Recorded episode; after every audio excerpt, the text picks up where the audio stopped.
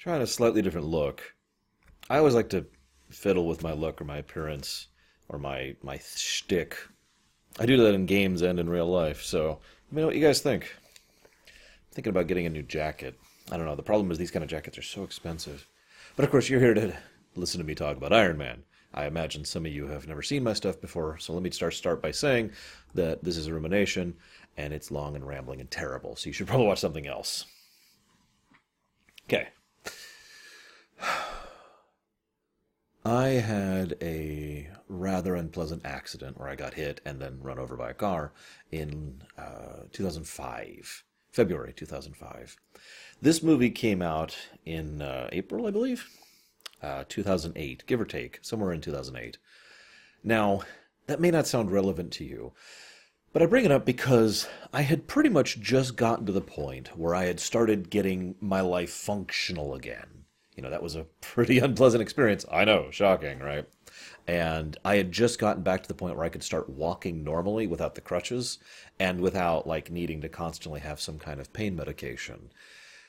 Long story short, the hospital kind of screwed up on the leg, and there's a reason that I had issues with it for a lot longer than I probably should have. Just summarizing there. Now, why is this relevant to Iron Man, the movie? I almost said Iron Man 2. we're not there yet. No, we're not there yet. It's relevant to Iron Man and the MCU as a whole because I'm not really a big fan of Iron Man, the comic. I've never really liked Iron Man, the comic. I've read his stuff, but with a few exceptions, I've generally found him to be pompous and arrogant and not have positive qualities that balance that out. I have gone on record as saying that I find Tony Stark, the comic version character, a villain more than a hero. So, when I found out that they were coming out with Iron Man the movie, my interest was kind of low. This is where this thing gets interesting because if this movie had come out a year or two or three before, I wouldn't have seen it. I certainly wouldn't have seen it in the theaters. But by great fortune, by my take anyways, I was able to be at a point in my life where I was getting more financially stable. You know, I had I had that networking job that I'd finally gotten a decent raise at. And, you know, I was able to work on, you know, sitting most of the time I was, you know, everything was kind of lining up correctly. So when Iron Man came out, and a few of my friends were like, hey, you want to go see that? I was like, yeah, okay. And it was just kind of a sure, whatever thing. I like going to movies. I've got that from my mom. Then I loved the film and have loved the MCU ever since.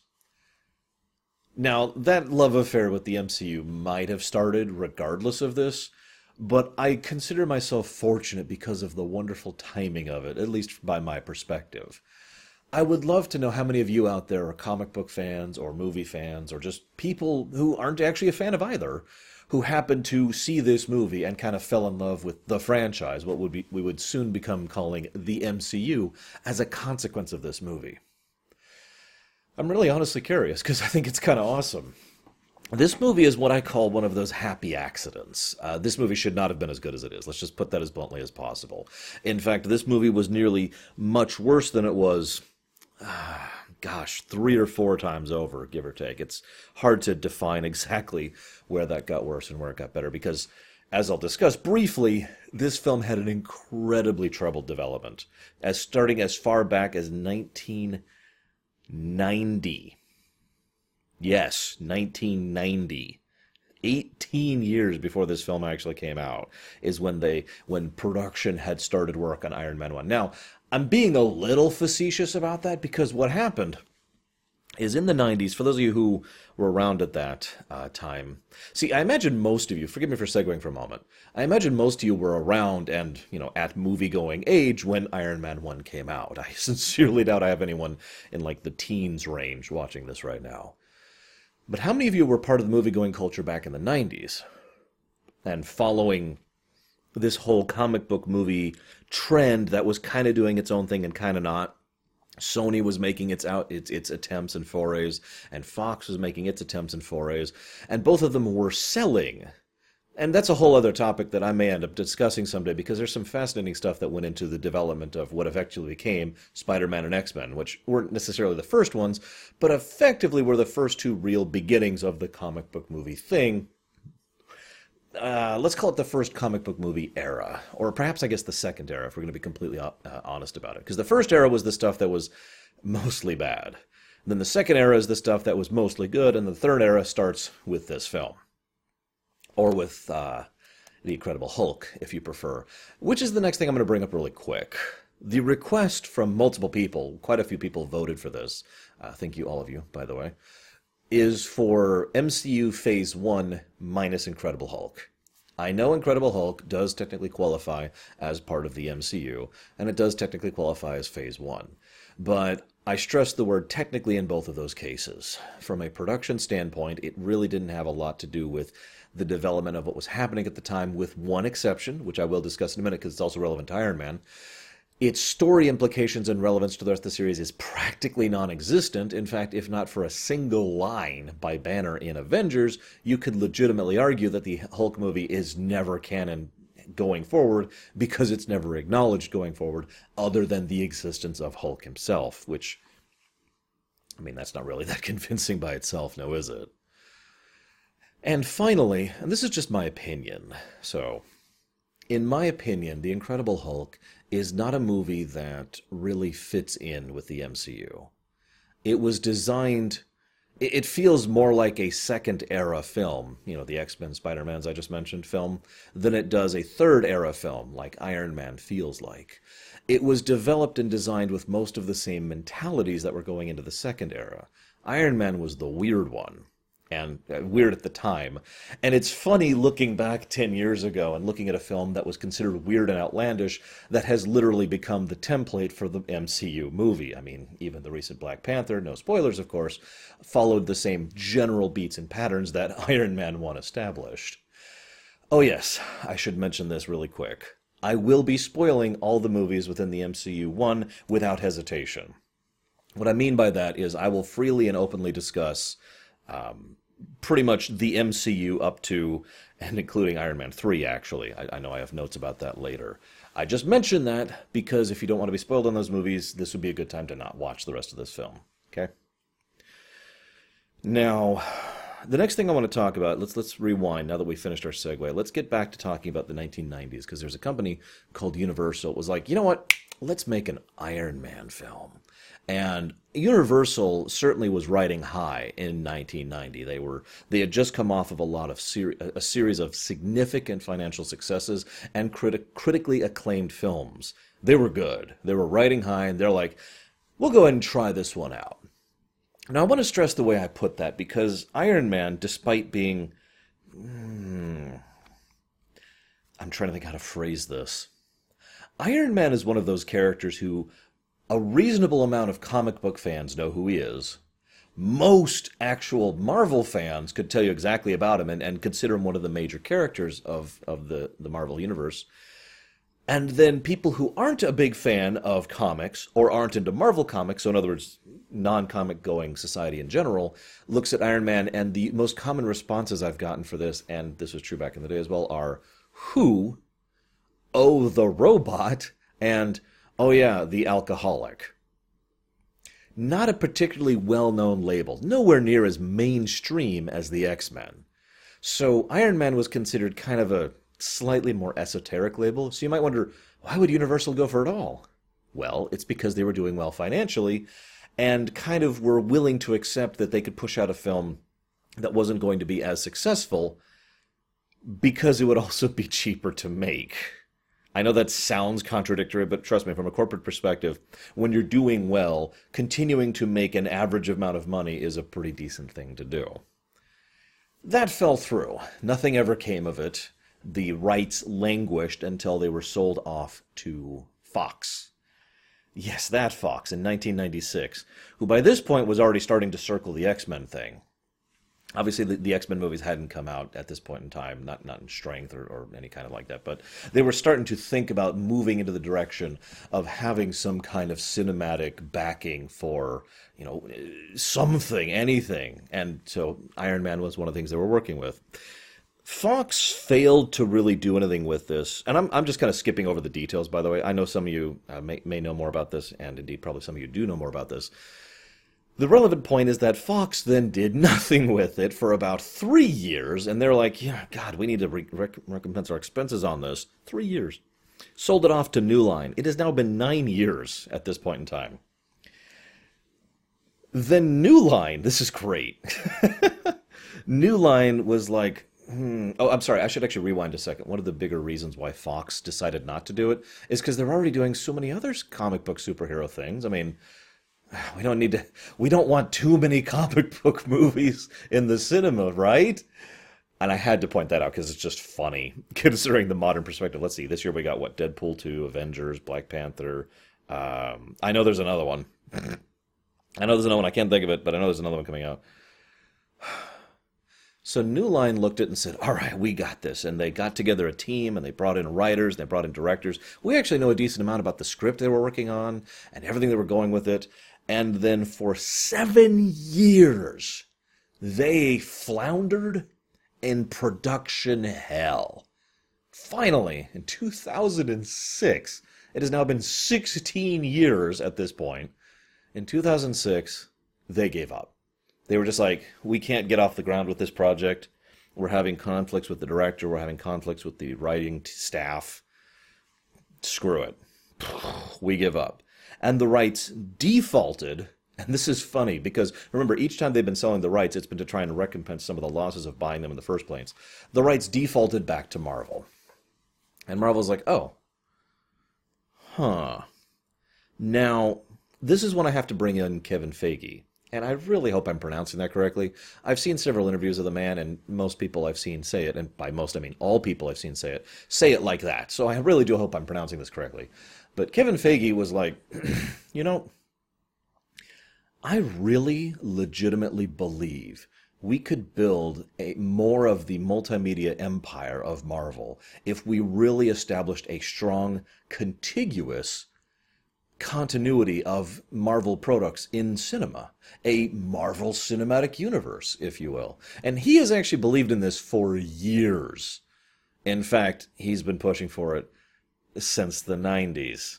Now, there's actually a whole lot of backstory behind that, and I don't really want to cover that. Let's just say that he's been through some interesting times to get to 2006 when finally, finally, finally he was allowed to be really given the reins and work on a couple of films Hulk and this one.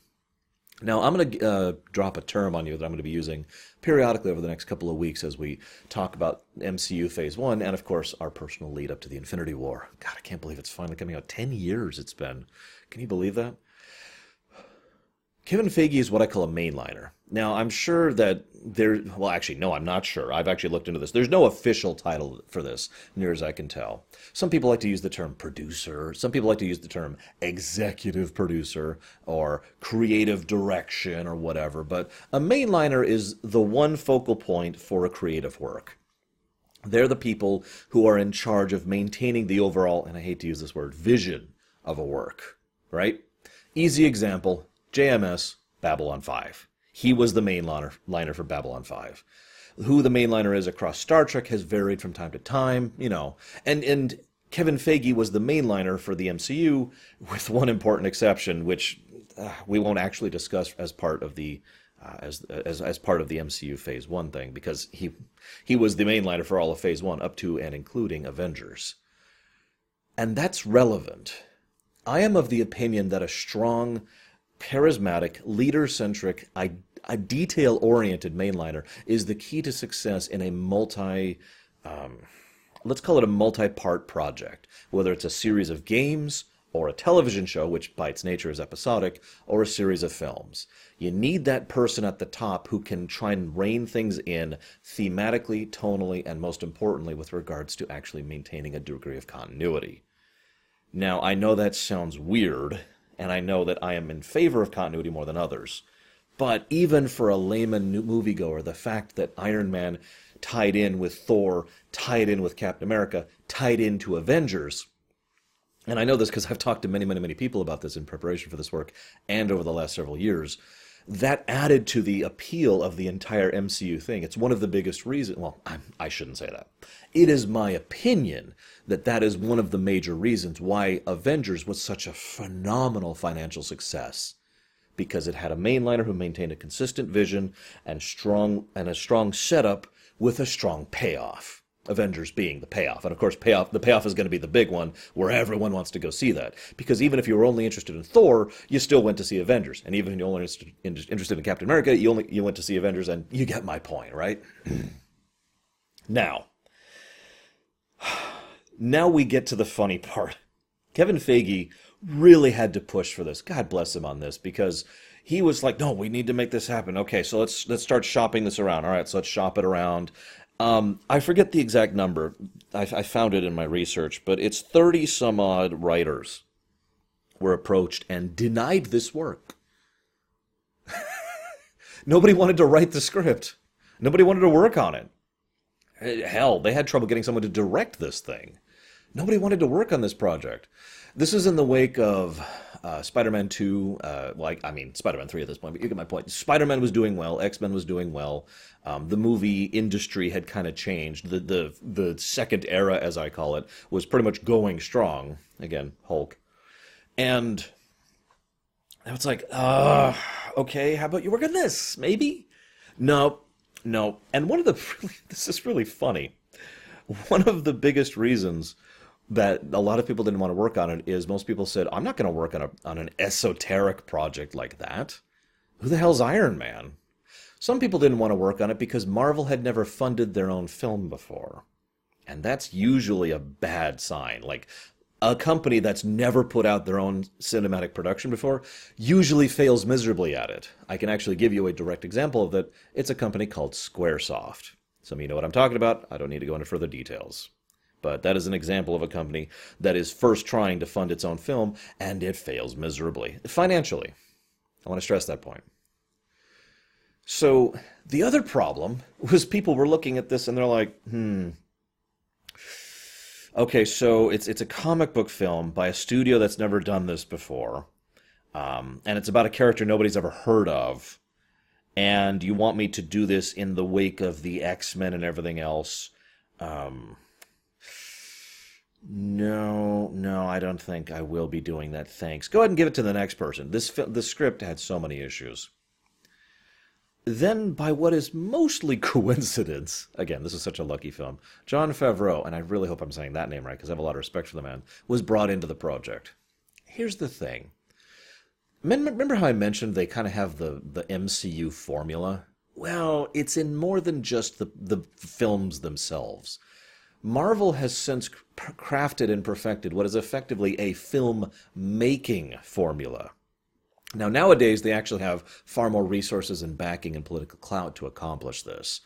But what they effectively did was they looked out for talented directors who were willing to take a risk and were willing to try something. They wanted to get people who weren't big name stars, big name directors, who wouldn't be as expensive. Remember, Marvel was backing this one financially, and you know they, they don't have. As, I know it's strange to think, but Marvel didn't have access to tons and tons of money to fling at this. And then they went for actors who were reasonably high profile, but not as high profile as they could have gone, and not as high profile as was being suggested originally, certainly. But Jon Favreau, he looked at this and he said, "Hell yes, I want to do this movie. I want to do, and I love this by the way. I want to do an adult comic book movie." Now, we can argue back and forth as to whether there has been one or not. I have heard strong arguments, for example, that X Men 2 was already an adult comic book movie. Regardless of opinion or perspective, his phrasing of that, what he meant was, I want to do something new. The, the phase three concept. I want to try to make something that deals with far more believable and realistic characters that are very down to earth. I want a lot of character focus and I want the film and the superhero part to be believable. I want viewers to look at that and think that could actually be happening in real life. And so a lot of the story almost kind of wrote itself from that point. The whole Vietnam War thing just nixed, moved far more to the present day. Um, bringing in conflicts in the Gulf, the entire situation with the, uh, God, that's the Arabian Hungarian I forget all the others, the, the terrorist organization of the Ten Rings, and bringing that into like modern day corporate America as part of this and having the, the flashy lights and going through the casino and all that. Just they, they wanted to this to look like something that you could see happening if you happened to turn your head and look at it just right over there across the way. And he also got some help in two ways. Uh, actually, three ways, excuse me. Um, four ways? Hang on. Yeah, no, four ways. I'm, I'm done. I'm done, I swear. First of all, he got, and I wrote all these names down. Please forgive me if I mispronounce any of these. I have a lot of respect for these men. I'm sure a lot of you will recognize some of these names. He got Mark Millar. He got Brian Michael. Uh, hang on. Yeah, Brian Michael Bendis, excuse me. Joe Quesada. I'm sure you know him. Tom Brevoort. Uh, or is it Brevoort? I can never remember. Alex Alonso. Ralph Macchio. All of these people were brought in to help advise and give direction and concepts to the character. People who had been writing for comic books and for Iron Man in specific for years. So, for one, and I mentioned this, this is so funny.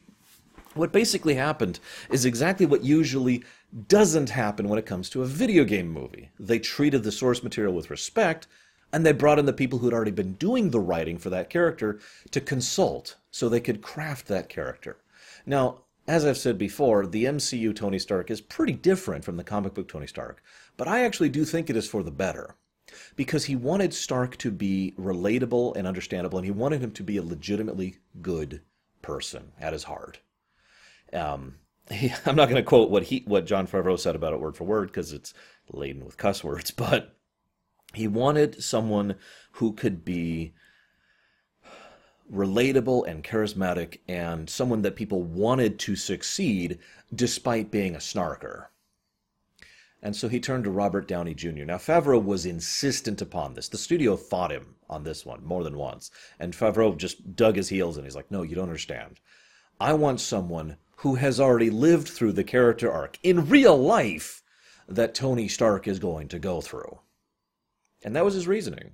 And he brought Robert Downey Jr. in, who was well, I don't want to cover too much of that, but let's just say that this was on the up end of his life. He had gotten out of the pit that he had been in, just oh, the pit that he had been in.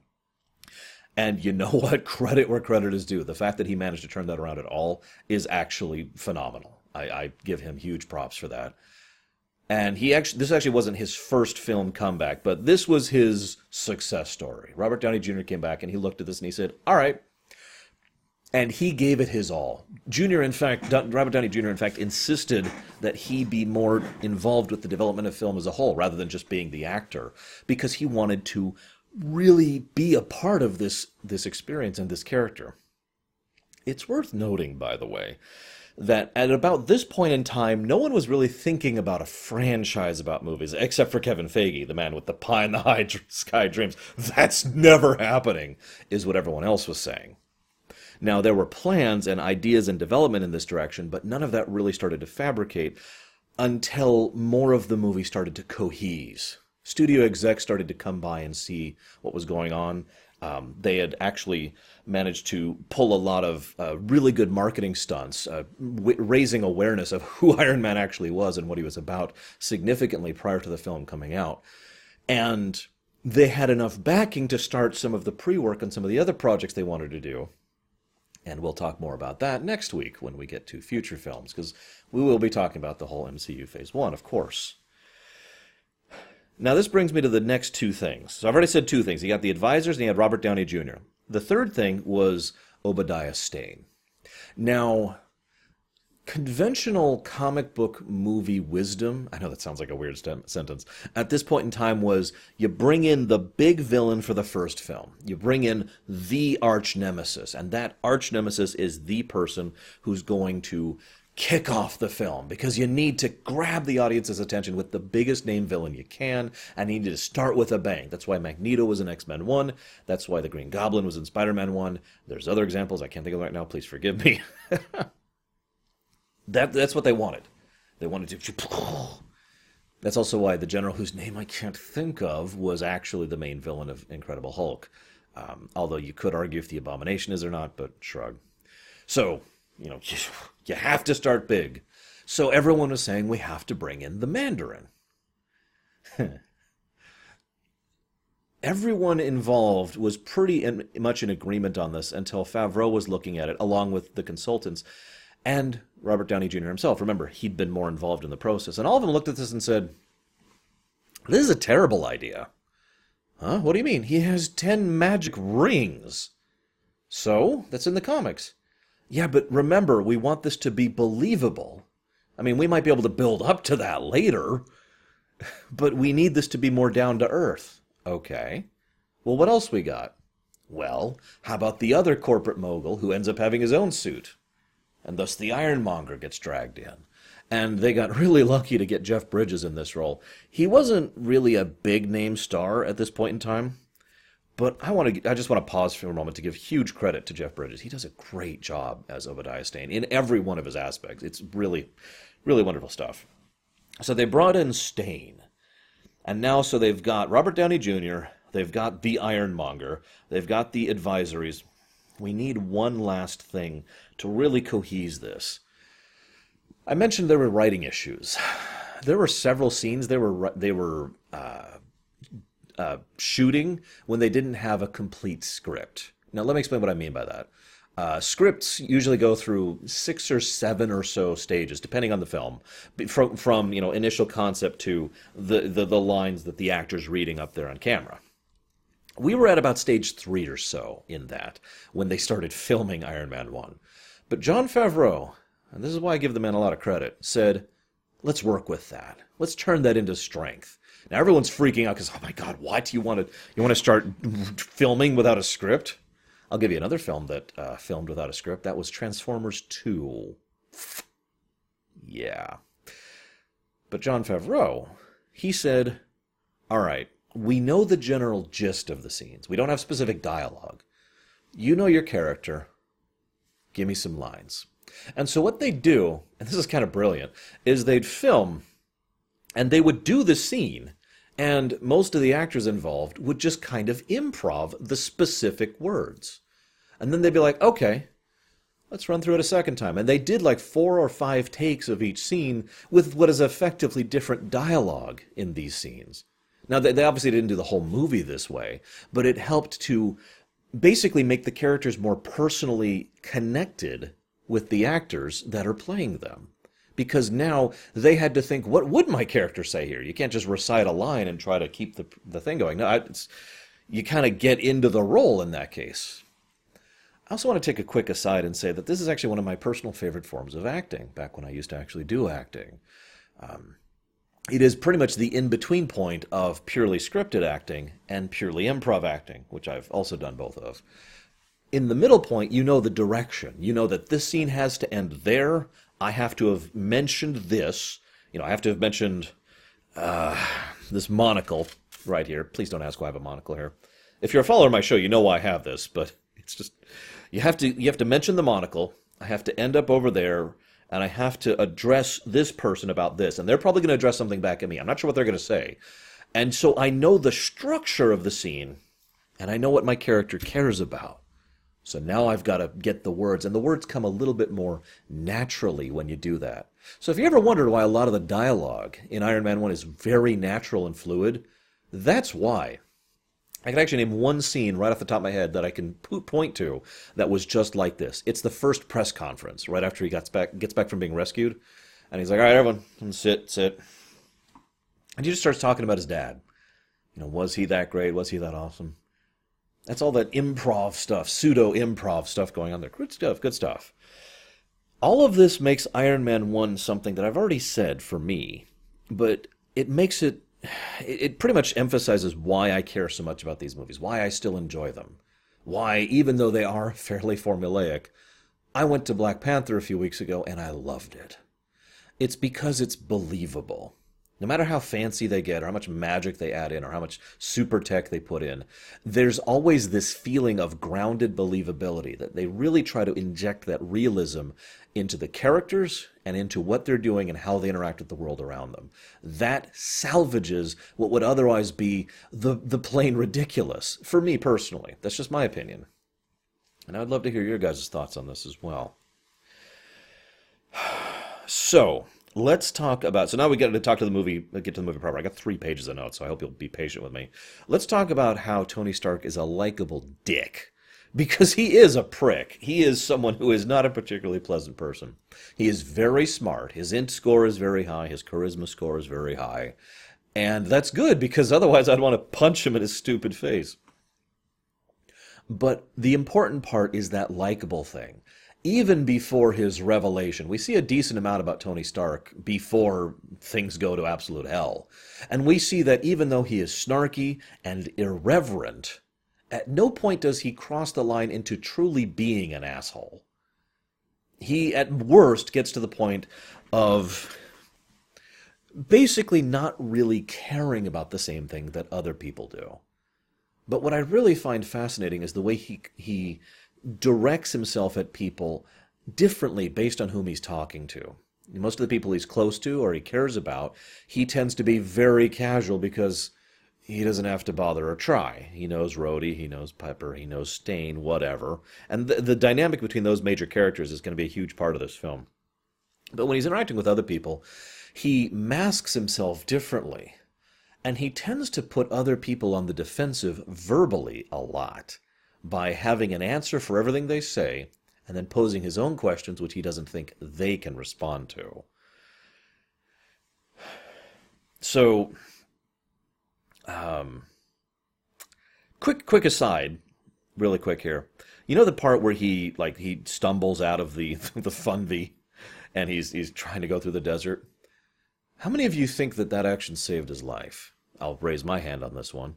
For those of you who haven't seen this film, spoiler alert, they were sent there by Stane to kill him.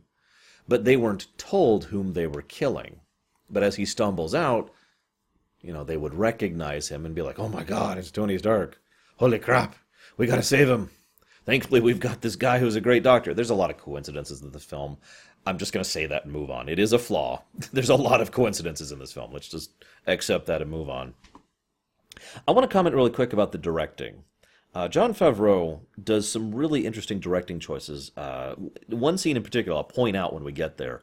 But if you'll notice, he pays a lot of attention to transitions. A lot of effort is put into the editing and into the, the camera shots to make sure that each transition either flows smoothly to the next one or deliberately feels jarring into the next one. Now that's, in my opinion, good directing. It show it, it basically tells you when there's a break in the scenes because the scenes that flow, flow smoothly together are all part of, for lack of a better term, one stanza. And then the breaks starts a new stanza and a new chord. I'm using terrible analogies here, so please forgive me. So the first thing we see is we see Stane's ability to cope and roll with the punches.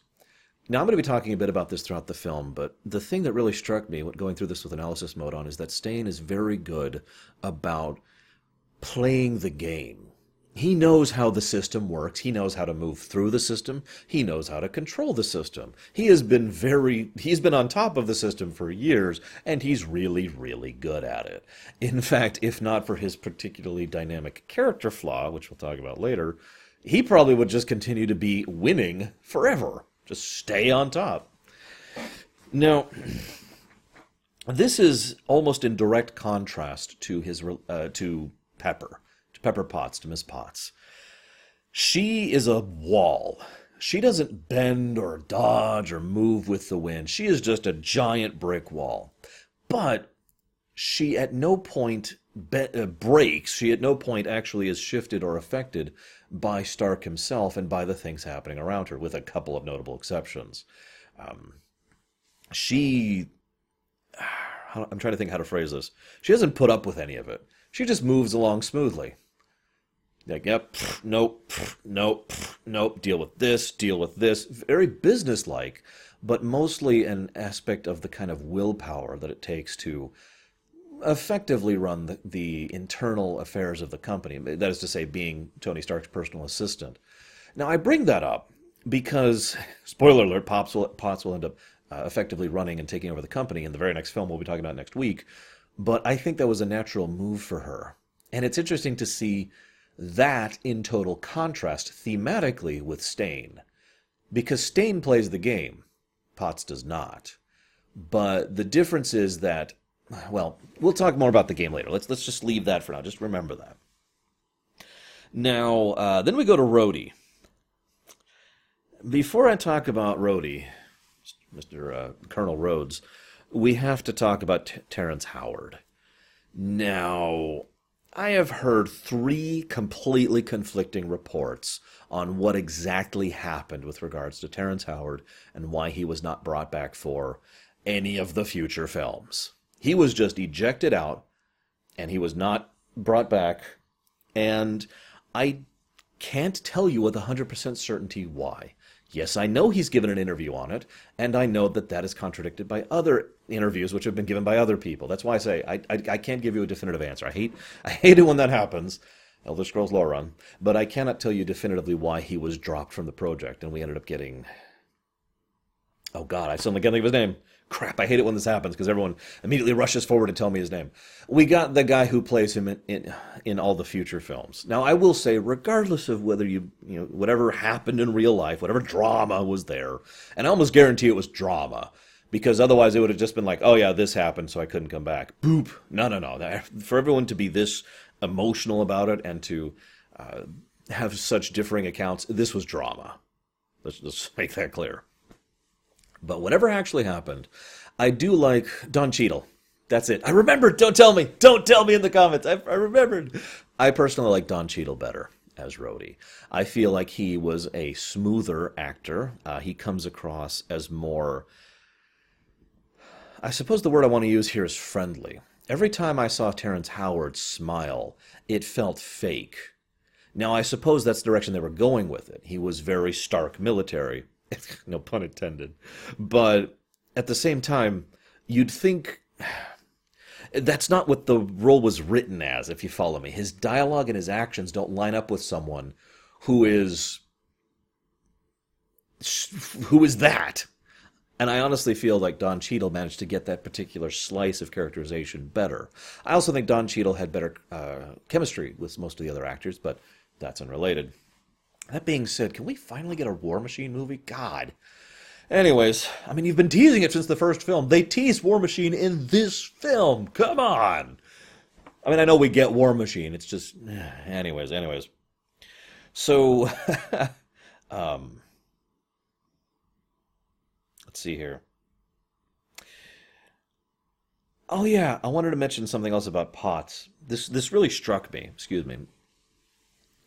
If I use the word manager and explain and, and say that word to you, I imagine that you have a general gist of what comes into your mind. It's probably even a, a derogatory term at this point in time.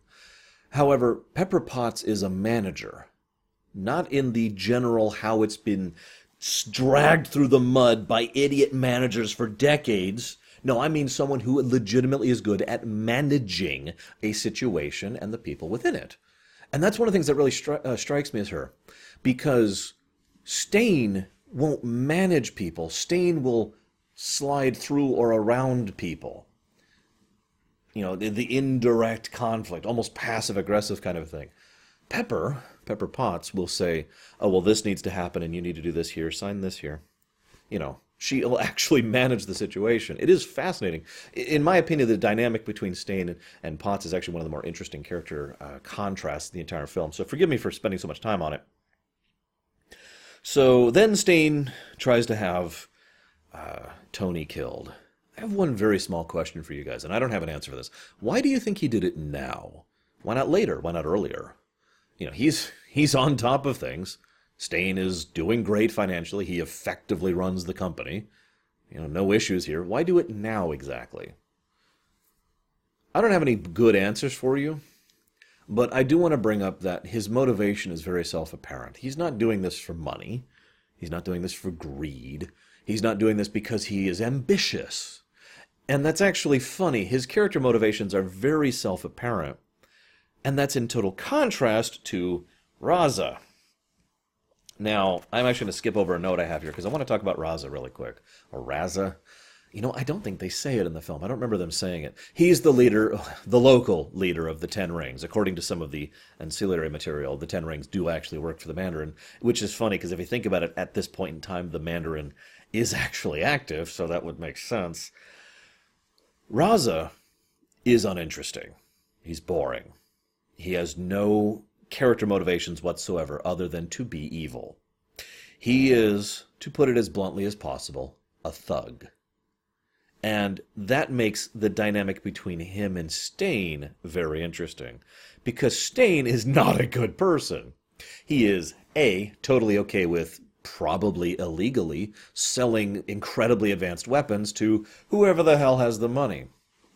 Regardless of if you're selling weapons to people targeting them at your own country's troops, which I'm pretty sure does qualify as illegal, but then again, this is a fictional universe, so I'm not willing to say that 100%.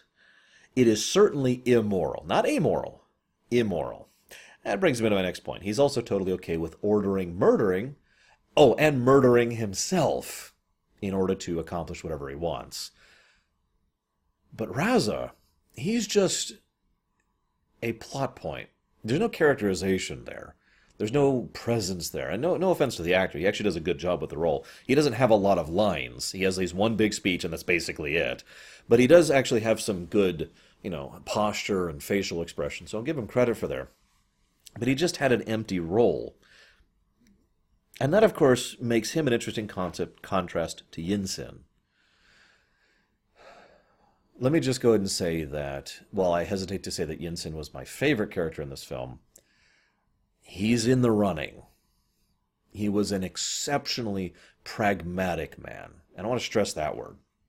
He wasn't necessarily a good guy or a bad guy or a medium guy. He was just exceptionally pragmatic. He was in there. He knew the score. He had no delusions about what was going on.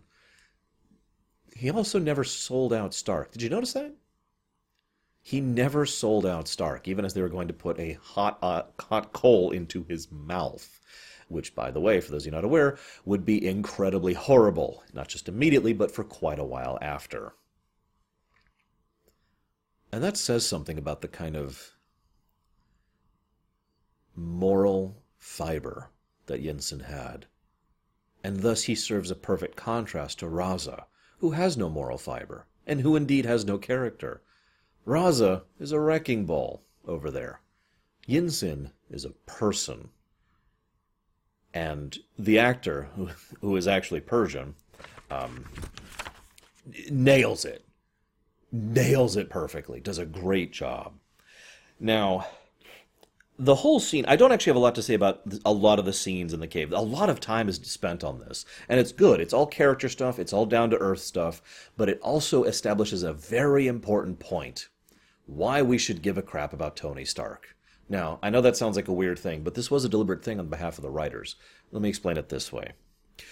Would you be as enthused about someone who can do amazing things because they have basically limitless resources and wealth and political connections?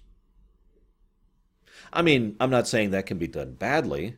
I like Batman too. you know, just to name one example that, or Black Panther, to name a recent example. But you have to establish, well, I shouldn't say you have to, but I would say creatively, you should establish that character to be a good person, important, so we can root for him, and someone who is at least capable and competent when they lack their major advantage. I'm going to take a weird segue here. Luke Skywalker, I know, over in the Thrawn trilogy, way back when uh, Timothy Zahn was first really starting to begin what would effectively become, eventually become called the EU he wrote a lot of scenes for Luke. Now, I want you to, for those of you who have read the, those novels, I want you to picture the scenes with Luke because he did several scenes where Luke didn't use, rely on, or have the Force. He took away Luke's greatest advantage and then made Luke work his way through the problem anyways. It established Luke as a character who doesn't need to lean on that like a crutch. It's one of the reasons I like his presentation of those books so much, and it is the Luke I tend to prefer so much. So they do the same general concept here with Stark. He is, to quote the meme, in a, in a cave with a box of scraps. But he still manages it. He focuses on the problem. He treats everything as this equation to be solved. He makes his plans. He, he makes his plans in pieces because he knows that if they just make it the suit immediately, everyone will figure out what they're going on. And he does so because it all just kind of fits in his head. I like that, and I like what they do with that. By the way, real quick, real quick aside. there's this big hubbub about the Jericho missile, which is basically a missile that goes into a bunch of little missiles that does a ton of damage. It's basically a tank, uh, it's a spread fire tank missile. That's cool and awesome, and you can see why people would be so impressed by it. It is really weird to look back at that with, with for lack of a better term, historical context given what we see in more recent Marvel movies. We've seen just how insanely far Stark has taken his technology and how far the, the development of S.H.I.E.L.D. has gone and how many resources the Wakandans have. You know, it's just fascinating looking at a missile that's a spread missile and thinking that's one of the best weapons in the world. But at the time it was. And I want to bring something up. I double checked the timeline when I was going into this project to look at the MCU Phase 1 they haven't found Steve Rogers yet. And that means they haven't found the Tesseract yet. Now, that's kind of in contradiction with some things we find out later and earlier, and I'm going to bring that up when we get to Captain America itself. Uh, or actually, no, I guess I'll be bringing that up when we get to Avengers, where it really comes up. But the relevant point is whether that lines up or not, the intention is that the world is still relatively standard tech. That the most advanced thing in this movie is the Iron Man suit itself, which, again, compared to later stuff, is still fairly low tier. That's important, I think, because it helps to establish a ground level. We have a baseline now, and that will help to infer the, for lack of a better term, power levels of the entire Phase 1 the fact that Loki, who is very low tier, relatively speaking, power wise, and his army of people with laser guns is the major threat of Avengers, says a lot about how low key all of this is. And that was all done deliberately. You start low. You don't start with the big names, you don't start with the big stuff. You start down here, and you scale up slowly. And in about, I guess, five or so weeks now, we'll see what happens when you finally get to high tier when Thanos shows up or Thanos. I can never remember how they pronounce it. Sorry. So Raza's terrible. Tony's interesting. Um, there's a line where they're talking and they talk about family, and you know Yinsen mentions his family, and he will go see them soon. Oh, that still hurts a little bit. And I'm not talking about when he dies. I mean before that. And then he asks Tony, "Who's your family?" And Tony says, "Uh," and he doesn't re- really have an answer for that. Tony did obviously love his mother. We know this from uh, hmm, from Civil War. And Tony Tony obviously did have a complicated relationship with his dad, which we see in like three separate films, including this one. But no, we know who Tony's family is. It's the close circle of friends that he believes he can trust and rely on. Potts, Stane, and Rhodey. Yinsen naturally slides into that, and I like to think that Stark is the kind of person, this is just my impression, at least at this point in history.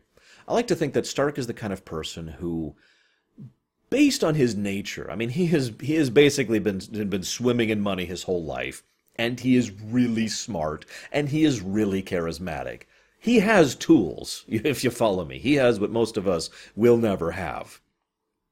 But anybody who is sufficiently capable of keeping up with him or willing to put up with his BS sufficiently, he just kind of eh, eh, to use a weird analogy, rather than keeping the shields up, anybody who withstands that long enough, he reaches out and pulls inside his shields. They become part of his, for lack of a better term, family from that point on.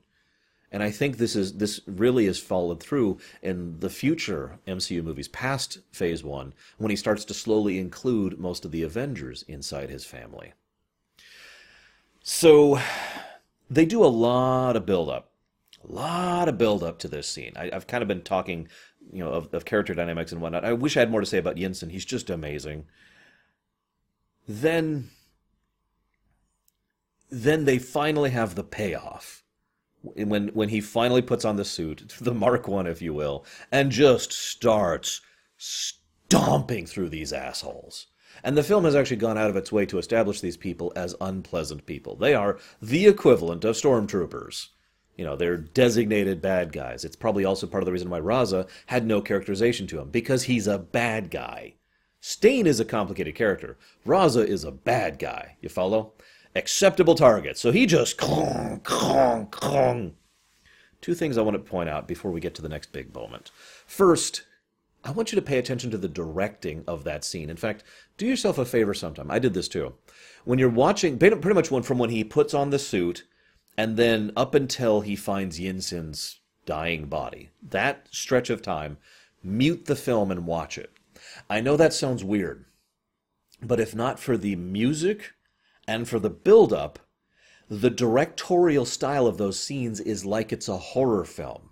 It is done like your classic style horror film, with Iron Man being the monster and all the fleeing people being either, you know, the desperate fleeing civilians or the military throwing themselves at the monster futilely. Watch it sometime. It's fascinating the way he presents that. Now, of course, with the audio on, we have this badass music playing, and with the presentation and slow build up, he's really been doing a slow boil the whole film at this point. We understand why he is not the monster. We can root for him. But thanks to that directorial style, we see how they view him as a monster. Brilliant little touch there. Then he meets Yinsen. Don't waste it. Don't waste your life. I'm sorry. I, that scene gets to me every time I see it. I wrote down a note here in my notes. It's literally in all caps, which I usually don't sketch out in, in you know pen. Anger. The next scene after that has no music. You notice that? He stomps out. There's no music. There's just the thong, thong, thong as he's coming out there. And they all flail wildly and pointlessly at him. And then he kills the crap out of most of them. Even when they finally start to manage to hurt him by, by hitting the correct servos. I mean, he's not invincible. This is not a super well built suit. He built this in a cave with a box of scraps. Even when they're doing this, even when they're breaking him down, at first he still refuses to run and to hit his jetpack, which is always the final phase of the plan. Because he is so goddamned angry. He wants these people to hurt for what they did to him and to Yinsen and to God knows who else. And if you notice, a lot of his targets for the flamethrowers isn't the people, it's the weapons. Because he's angry at them, too. And I guarantee you he's angry at himself. Now, this is a hugely important moment because this is the moment that Tony Stark will spend, uh, counting this movie, four films really trying to recover from. This is the beginning of his character arc right here. He has sunk to his lowest low, but he doesn't rise back up out of that in this film. He is still down there by the end of it. That's the whole point of this whole multi, you know, movie franchise thing. He I can summarize it very simply. When he is finally rescued by Rhodey, he can't snark at him. Rhodey can. Rhodey's like, oh, next time you come in the, you ride with me, okay? Stark can't even say anything. That's when you know it's serious right there. So, Stane continues to roll with it. He's good at that. I mentioned that before. Really good at playing the game. Um, Tony's mentality is so obvious in hindsight. I can't believe this never really clicked with me.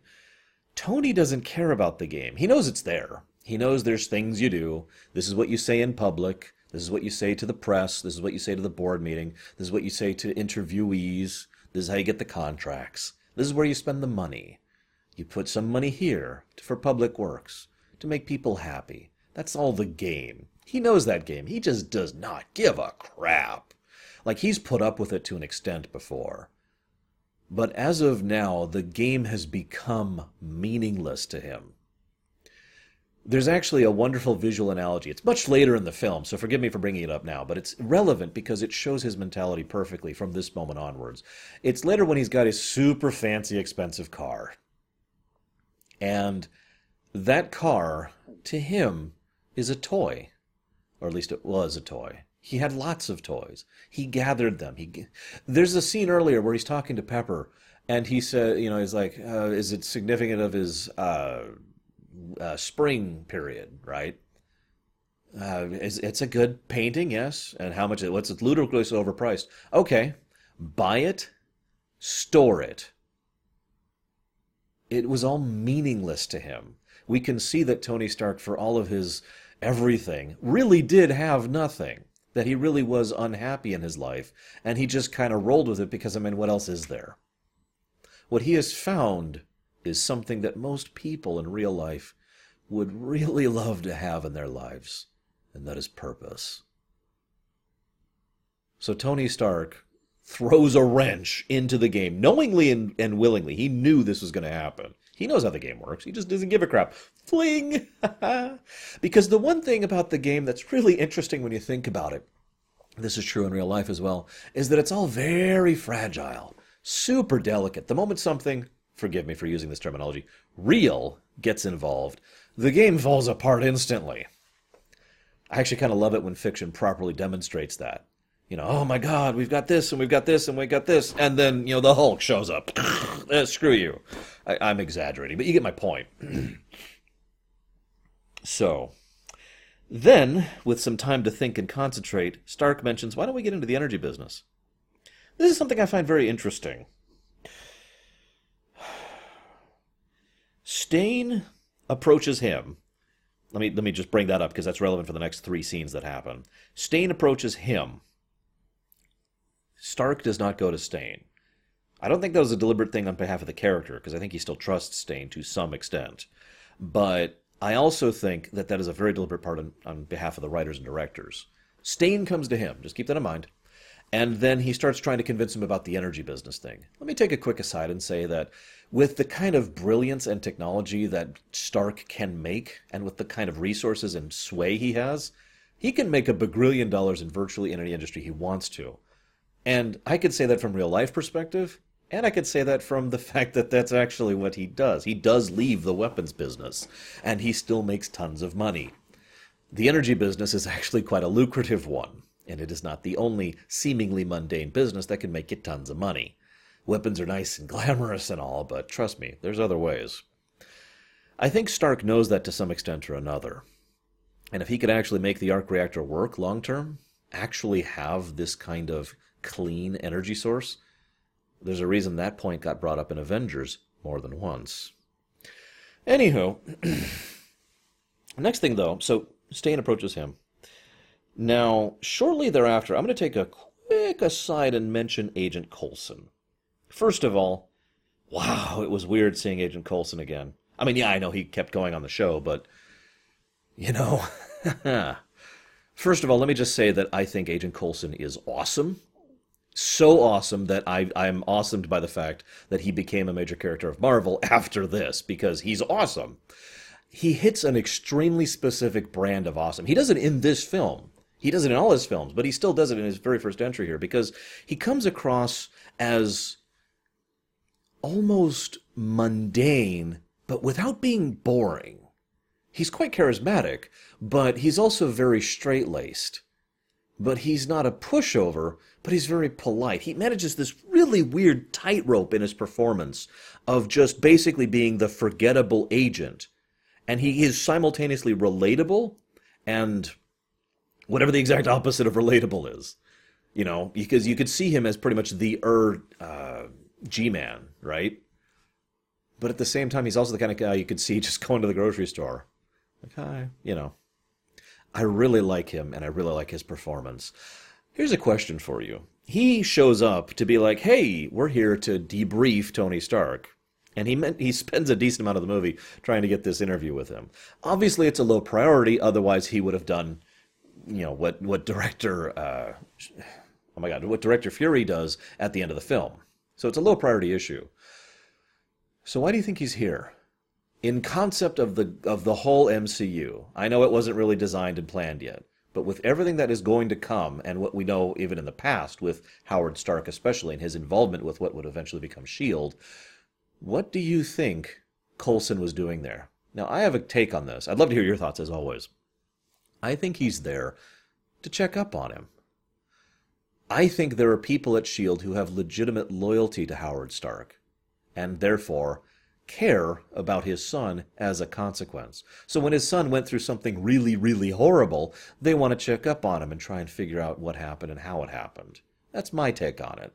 Because to be blunt, I don't really think they have at this point in time, the necessary sway and scope to know that he built an Iron Man suit, to put it into such terms. Maybe I'm wrong, because that's the obvious other answer. The only reason I find that unbelievable is if I, I feel that if they had known this, if they were fully cognizant of the Iron Man project, for lack of a better way to put it, I think they would have made this a little bit of a higher priority than a guy who can be easily brushed away. Just my opinion. Moving on. so, um, so getting back to what it is. So Stane approaches him. Then two things happen. First, he approaches Potts. He approaches Pepper Potts and there's this wonderful little scene where she has to pull this thing out and then put the new thing in so he can function, blah, blah, blah. Um, it's good stuff. I don't have much to say about it, other than the fact that it is part of him reaching out to the people he considers his family. Now, Pepper, she respo- she reciprocates. You know, there's obviously I care about you too. Then he goes to Rhodey, and this is where I really feel that the Rhodey Stark relationship breaks down a bit. It's probably one of my biggest complaints about this film. Because he goes to Rhodey and Rhodey pretty much shuts him down, dismisses him. Like the way he speaks and the words he says both pretty much indicate, okay, I think you're crazy. I think you're on something, and I think you need to get, go get your head on straight, okay? I'll see you around, dude. And You'll notice pretty much at that point, Rhodey leaves his family circle until he is, by circumstance, dragged back into it.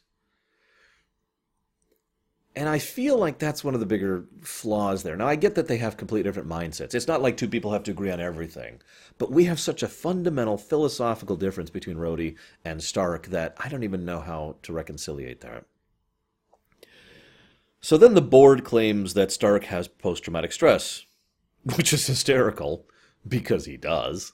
But they claim that as they don't care if he actually has that. This is still part of the game. And of course, uh, Stane isn't stupid, knows Stark is working on something, and he's basically planning round two. Again, dynamic. He knows he knows how to roll with the punches. So it's worth noting though that from this point on, Stane comes across as a lot more frayed than he has earlier. Like you can tell his patience, his tolerance. If if you were to think of his skin, his his his ability to deal with this, and I don't just mean Stark, but deal with the whole situation as an HP bar, his HP is getting low. Great performance by Jeff Bridges. Um, so then they design the suit. Let me just go ahead and say I love the design of the suit in these films. I really, really do. It looks awesome. It is what I envision nowadays when I think of Iron Man. It is not too armored, not too ostentatious, but still gives a very strong clong kind of impression. You could feel, for lack of a better term, the weight of it. And I love the design of the mask. It's effectively scowling, but it doesn't look overtly villainous it's a, it's an interesting little tidbit to it because of the way that the, the, the, pseudo mouth is formed and the way the, the eye, eye sockets go. It's or not eye sockets, you know what I mean, the eye scanners. It's really well done. So great props to the design of this. By the way, for those of you not aware, most uh, excuse me, all of the suits. There's like five total suits in this film. All of the suits were actually designed by the people who designed and drew for Iron Man in the comics. So credit where credit is due on that one. So then we see Stark's approach he takes out and he tests it himself. And we've actually seen this like four or five times throughout the film. But he almost dies trying to go up and test the altitude thing. This is important for two reasons. First, it's an obvious Chekhov's gun gun situation because they want to set this up for later. But the second reason is this really is in many ways Stark's philosophy, right here. He doesn't care about proper checks and systems when he could when i mean obviously he does care about checks and systems and balances and doing all this stuff. He does care about that. But he does also believe that in order to make progress you have to take risks. Now he probably believes that a little bit too much but you could see the mentality the philosophy and the way he approaches everything. In order to make this work i got to go out and do it. And i'm just going to go out and do it because i don't have the patience for this. Bye there's two major points he does this in the film. One is the altitude, and one is when he takes the, the suit off to kill the crap out of some terrorist bastards. You know, the bad guys. I'll get to that scene in a second. Also, Jarvis has a wonderful line. We might have to do such and such to it if you want to go visit other planets. Wah wah. Anywho, So Coulson's there. He's awesome still. I really, really feel like he's actually tracking Stark at this point. Although, again, I really wonder why he's not more urgent. Now, I'm not a shipper. It's not something I'm into or interested in, and for the most part, I just don't care about relationships. Excuse me, about flings or sex or what people call romance, but it isn't actually romance in fiction. I've given my reasons on that 7,000 times, and I'm not going to get into that right now. That being stated, I do like the pot, pot, bleh, Pepper Potts and Stark being legitimately good together and having a true long term understanding relationship with each other better than the many different things going on in the comics, you know? I like that better, and I think it actually ties in more with that whole family thing. Just my opinion. It also probably helps that she the two of them have great charisma and excuse me, chemistry together. God. I do kind of wish she'd kept the Extremis though. That would have been kind of cool. So, shortly after the ball scene, he starts talking to Christine. If you have the availability, I would love it if you could sit down and watch the scene where he's talking to Christine. That's the reporter, by the way, towards the beginning of the movie, and then this scene that happens right after the ball. Because the, the difference in Robert Downey Jr.'s performance as Stark is. I'm just going to say it. It's stark. It is, it is hugely different. The disparity is gargantuan. Earlier, he was confident, calm, knew exactly what he was talking about, had probably said this 15 times before. Second time, he's angry. He is just angry and nothing else. There is a hard fury in his eyes as he realizes what's going on. And the funny thing is, he goes and approaches Stane about this, and Stane says, "You could, you can't be this naive." Stark's response, I forget his exact phrasing, but he basically says, "Yeah, I was actually this naive. I didn't realize we were selling guns illegally under the table to make the frickin' quarterly report. That line is very important because now we finally see the true dynamic difference between Stane and Stark. Stane, well, he's evil, but my point is that Stane is someone who looks at what is necessary to happen and he just does it. He knows it's wrong. Or maybe he doesn't care. I've actually heard people argue that Stane is legitimately amoral. I don't think I agree with that, but I can see the argument for it. Stane just does what is necessary. He plays the game. And if that means selling weapons illegal, illegally to terrorists, okay, that puts food on the table.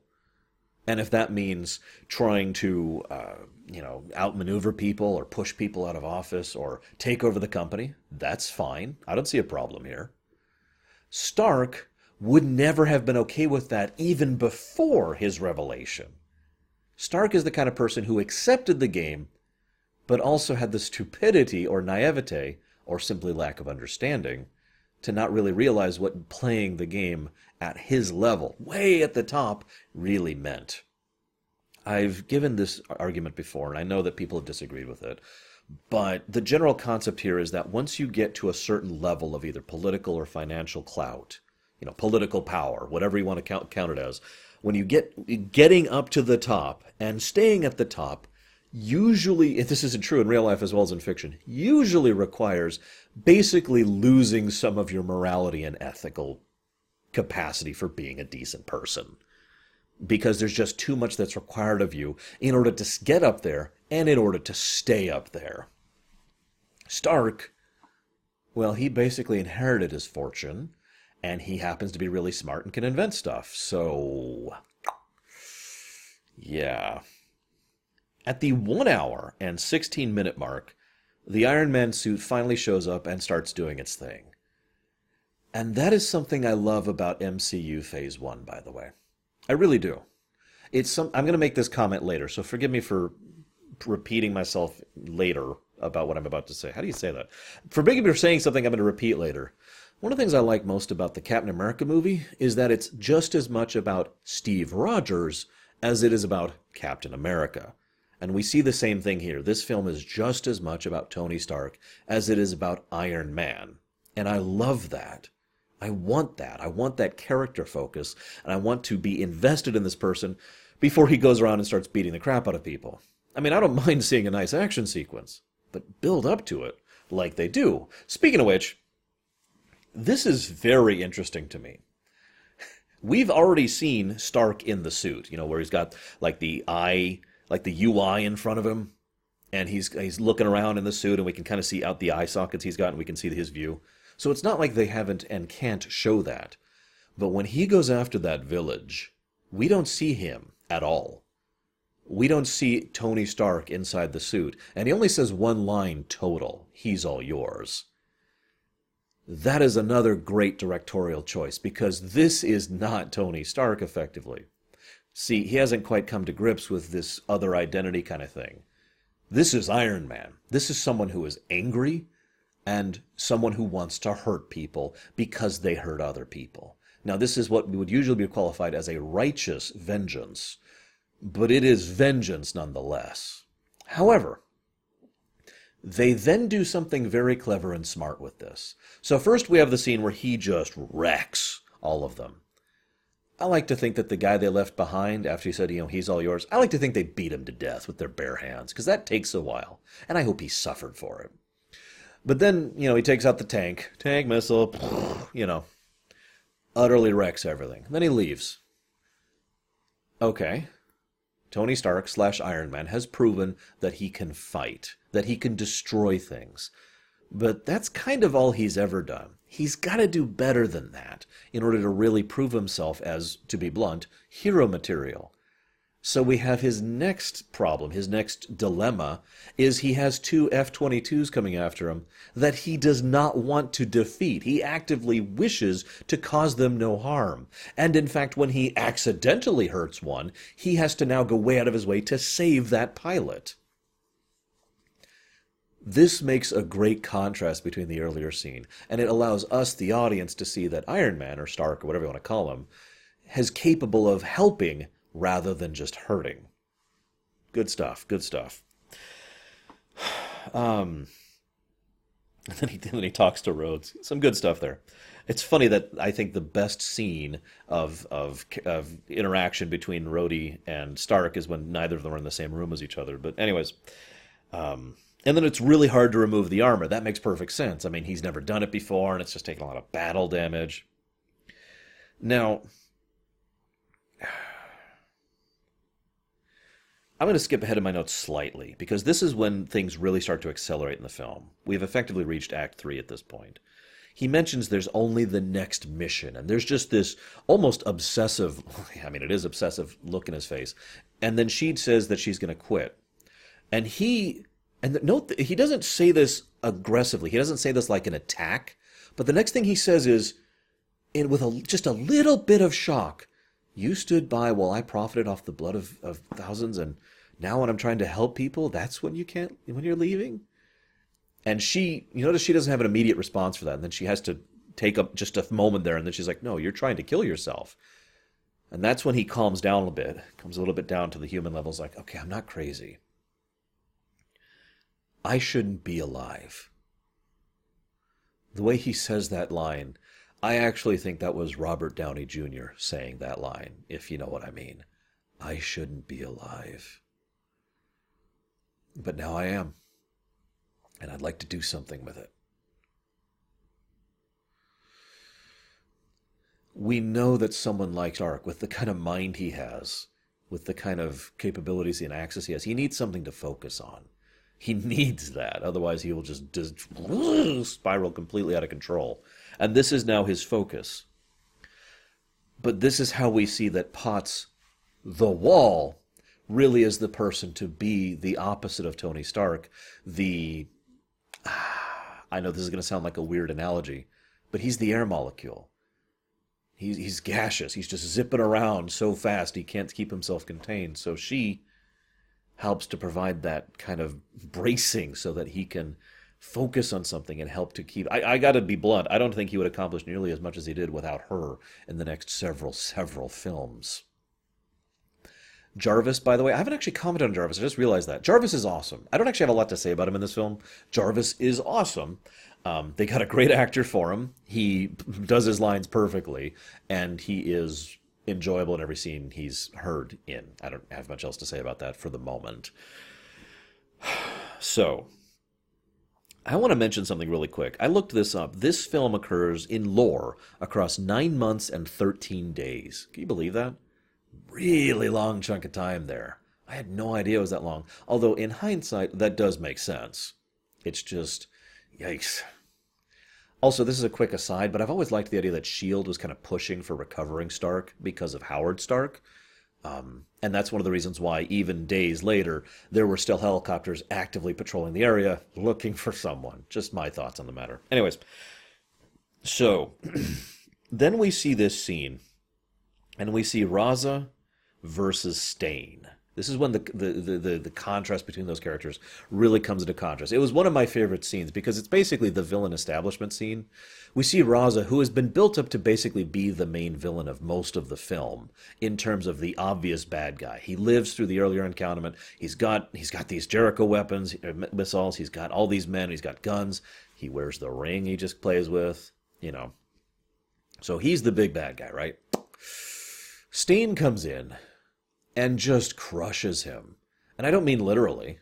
He crushes him intellectually, he outmaneuvers him, and in terms of the performance, Stane is a character.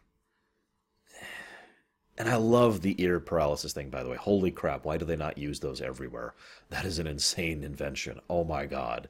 Um, I guess it was just too overpowered. That's why they didn't use it anymore. But he's like, don't worry. That's the least of your problems right now. And I love how when they go in, you know, you see all the, the terrorists with their with their crappy old they're actually German guns, but they're supposed to be Stark guns, and they're like, all right.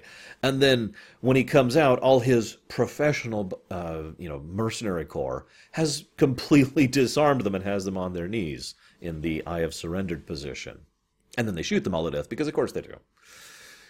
It's a great establishing moment, but it also helps show the difference. Uh, I want to say philosophically Raza is makes talks about power. I shall control Asia, and I will rise to prominence with these new weapons. Stane knows exactly what he wants and how to get to it. He is a professional. He has been doing this for many years. He's very experienced at it, and he's really good at it. And we see this contrast in their men. Raza's men are a bunch of guys in the desert with guns. Stane's men are elite professional mercenaries who are paid very good money to be very good at what they do. And so I love the way they present that that contrast between the two of them. And Stane effectively takes the I am the villain ball from that point onward, for good and for bad. And that then leads to what is probably my favorite scene for Job, uh, for Obadiah Stane. Um, he's in the room with Pepper Potts. She's downloading the data to incriminate him on being incredibly evil and also illegal. Funny how I have to mention those separately. And it is amazing how intimidating, how almost terrifying he is when he's just there in a business suit, talking calmly and calculatedly to Miss Potts. And everything he says has a certain timber to it, you know? And there's just this almost casual presentation as he does it. It's really legitimately horrifying. I love scenes that can pull that kind of a dynamic off, where the guy in the suit, who is just a normal person, is absolutely terrifying, as opposed to, I'm a giant death thing. You know what I mean? I am Taserface! Sorry, sorry.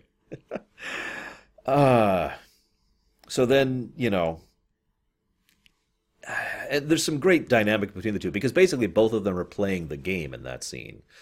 But that's also the scene where she kind of stops playing the game and she brings Coulson in on this. It's also the scene where he, Stane, stops playing the game. This is when his motivations really come into light. I mentioned I'd talk about this later, and here we are. Stane is jealous. I, I hate to use such a crass word for it. He hates Stark. Stark has the brilliance. Stark has the mind and the charisma. Stark has the money and the women. But you know what else Stark has? The spotlight. Everyone praises Stark.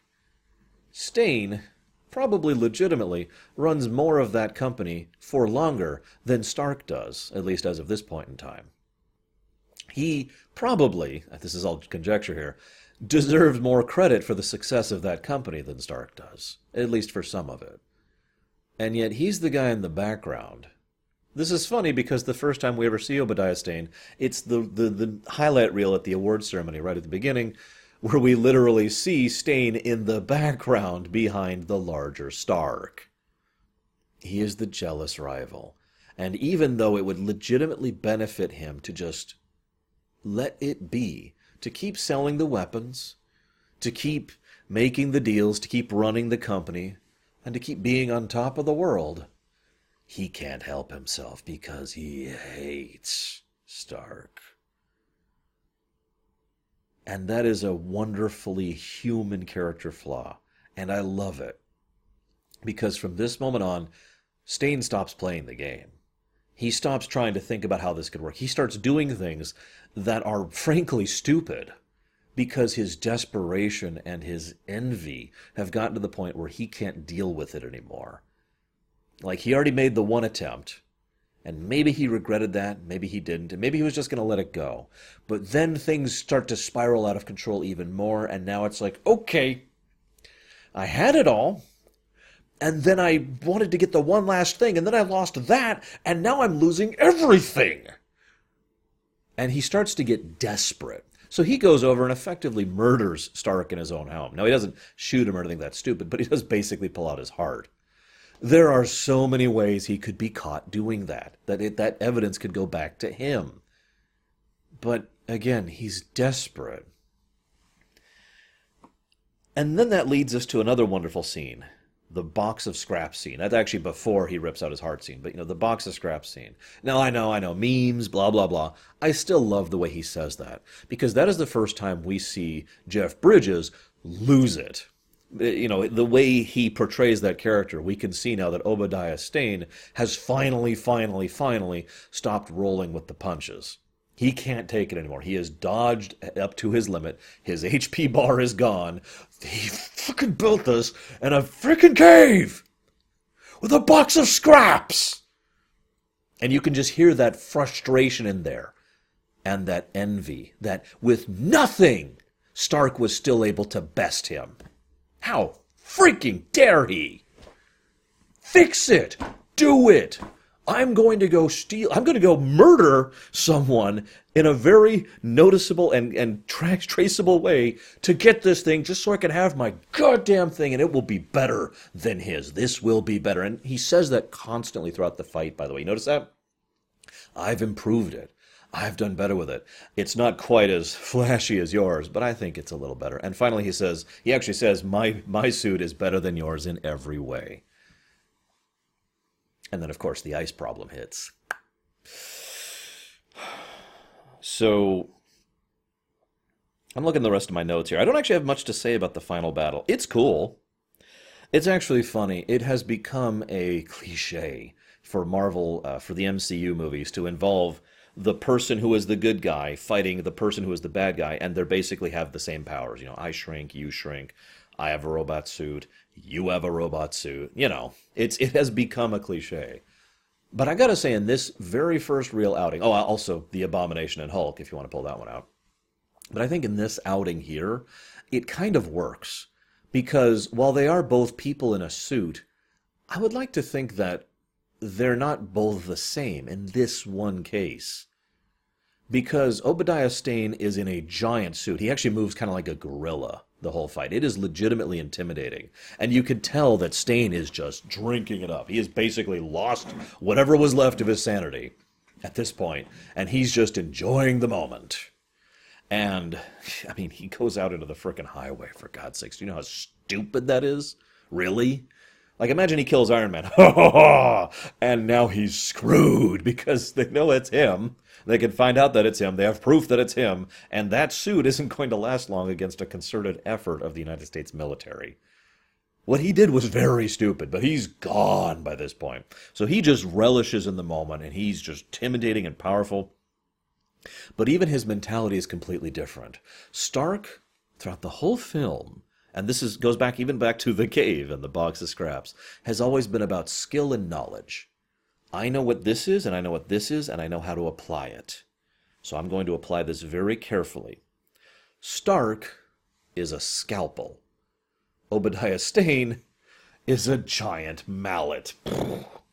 And it comes across in the fight, in, in their dialogue, in their fighting style, what Stark tries to do versus what Stane tries to do, and the literal fact that Stane is in this giant, stronger suit, who then loses to the to the intellect and cunning of Stark in a much weaker suit that is literally running out of battery, you know, on on the moment. Now, Coulson shows up. I got two things really quick. I'm sorry, I kind of skipped ahead a little bit. Um, I do have two quick things to say about this. This is actually before the fight. Uh, first of all, Rhodey, for all of the problems I have with the way his character is in this film, you can tell he has Stark's back. Because he gets, you know, Pep, Pepper gets on the phone with him and is like, hey, he's not picking up his phone. Something's wrong. And and you know what Rhodey says? I'll go check on him. Turns the car around and freaking revs it. He thinks something's legitimately wrong. And I've said this before about many different types of characters in fiction. I like the type of character where they're not really pleasant or they're not really nice or they don't really get along with people or the main character, but but when the chips are down, I got your back. I like that type of character. Reminds me of Dandelion over in Witcher 3, which is when I really started to notice that type of character. So, uh, I wanted to mention a quick thing about Coulson. He shows up with like five guys and they don't have super guns or megatech or anything. I mean, it's worth noting Shield has dealt with paranormal and supernatural stuff prior to now, right? You'd think. Uh, I mean, again, this was before Thor in lore. This is before Captain America. Well, the final bit of Captain America in lore before they found the Tesseract, probably. So I could see it, but it to kind of show where Shield will go eventually. So then they fight. Stark wins. Stane dies and then dies and then dies. it's kind of funny. Then we go to the, the, the coda. This is where they really threw things out the window. And credit, credit to Jon Favreau, to the writing team, and to Marvel for allowing them to make this thing. Because one of the most common superhero tropes ever ever, going all the way back to the 30s and 40s, is the idea of the secret identity. In fact, I think it goes back further than that. I just don't want to name a date and not know the exact date. It goes back a long freaking time. Secret identity, right? Superman and Clark Kent. I mean, all the way back, right? And he throws it out the window and he says, I am Iron Man. And I think that really started the mix of what would eventually become the MCU. Because Steve Rogers doesn't hide either as Captain America. And neither does Thor, actually. Bruce Banner does, but that's for slightly different reasons. Now, next thing I want to mention, though, really quick, just really quick, it's just a visual distinction thing I wanted to bring your attention to. There's the final scene where he's doing the press conference where he admits, I am Iron Man. There's this great little bit uh, Christine, the reporter who's been a recurring character, she's in the second film as well. Um, she is in an outfit that is deliberately designed to draw attention to it. No, not like that. I mean, everyone else is wearing fairly generic suit and tie. Your standard red tie, slight stripes, kind of black shirt, shirt and white tie thing. She's wearing a fairly um, light, refractive, refractive white dress so the eye automatically goes straight to her. It's just a nice little bit of visual presentation that they did. And it also kind of shows how she's different from the rest of them, and it allows the audience to immediately notice that she's there before she says anything. So just good stuff. So he admits, I am Iron Man. Uh, movie ends, and it's like, oh my god. I remember myself being like, holy crap, he actually said that at the end. And then we see Samuel L. something else Jackson right at the end the Avengers Initiative. And that was the promise right there. That was Kevin Feige's little breadbasket. That was his hope right there. Remember, they weren't really sure Iron Man was going to succeed that well. They wanted to do the what would eventually become the MCU. He wanted to do the MCU, but they weren't really sure they're going to do it. But he pushed for it and he worked for it, and they they filmed it in like total sequence. They did multiple different takes and multiple different versions of it, and finally they got the perfect one to lead into what would become the Avengers franchise. That was the whole idea. And as history has shown, Iron Man 1 was an insane success. Huge critical success and massive financial success. Marvel suddenly had established itself as having legitimate film cred and was able to move forward with what would eventually become the MCU. Now, we're going to do things a little bit out of order because I feel like Iron Man 2 well, maybe I won't. I still haven't decided which film I'm doing next. I was originally going to do Iron Man 2 next week. I might do it in order. I might cover Thor next. Regardless of what I do decide, I will be seeing you guys next week with more of MCU Phase 1. Hope you've enjoyed, guys.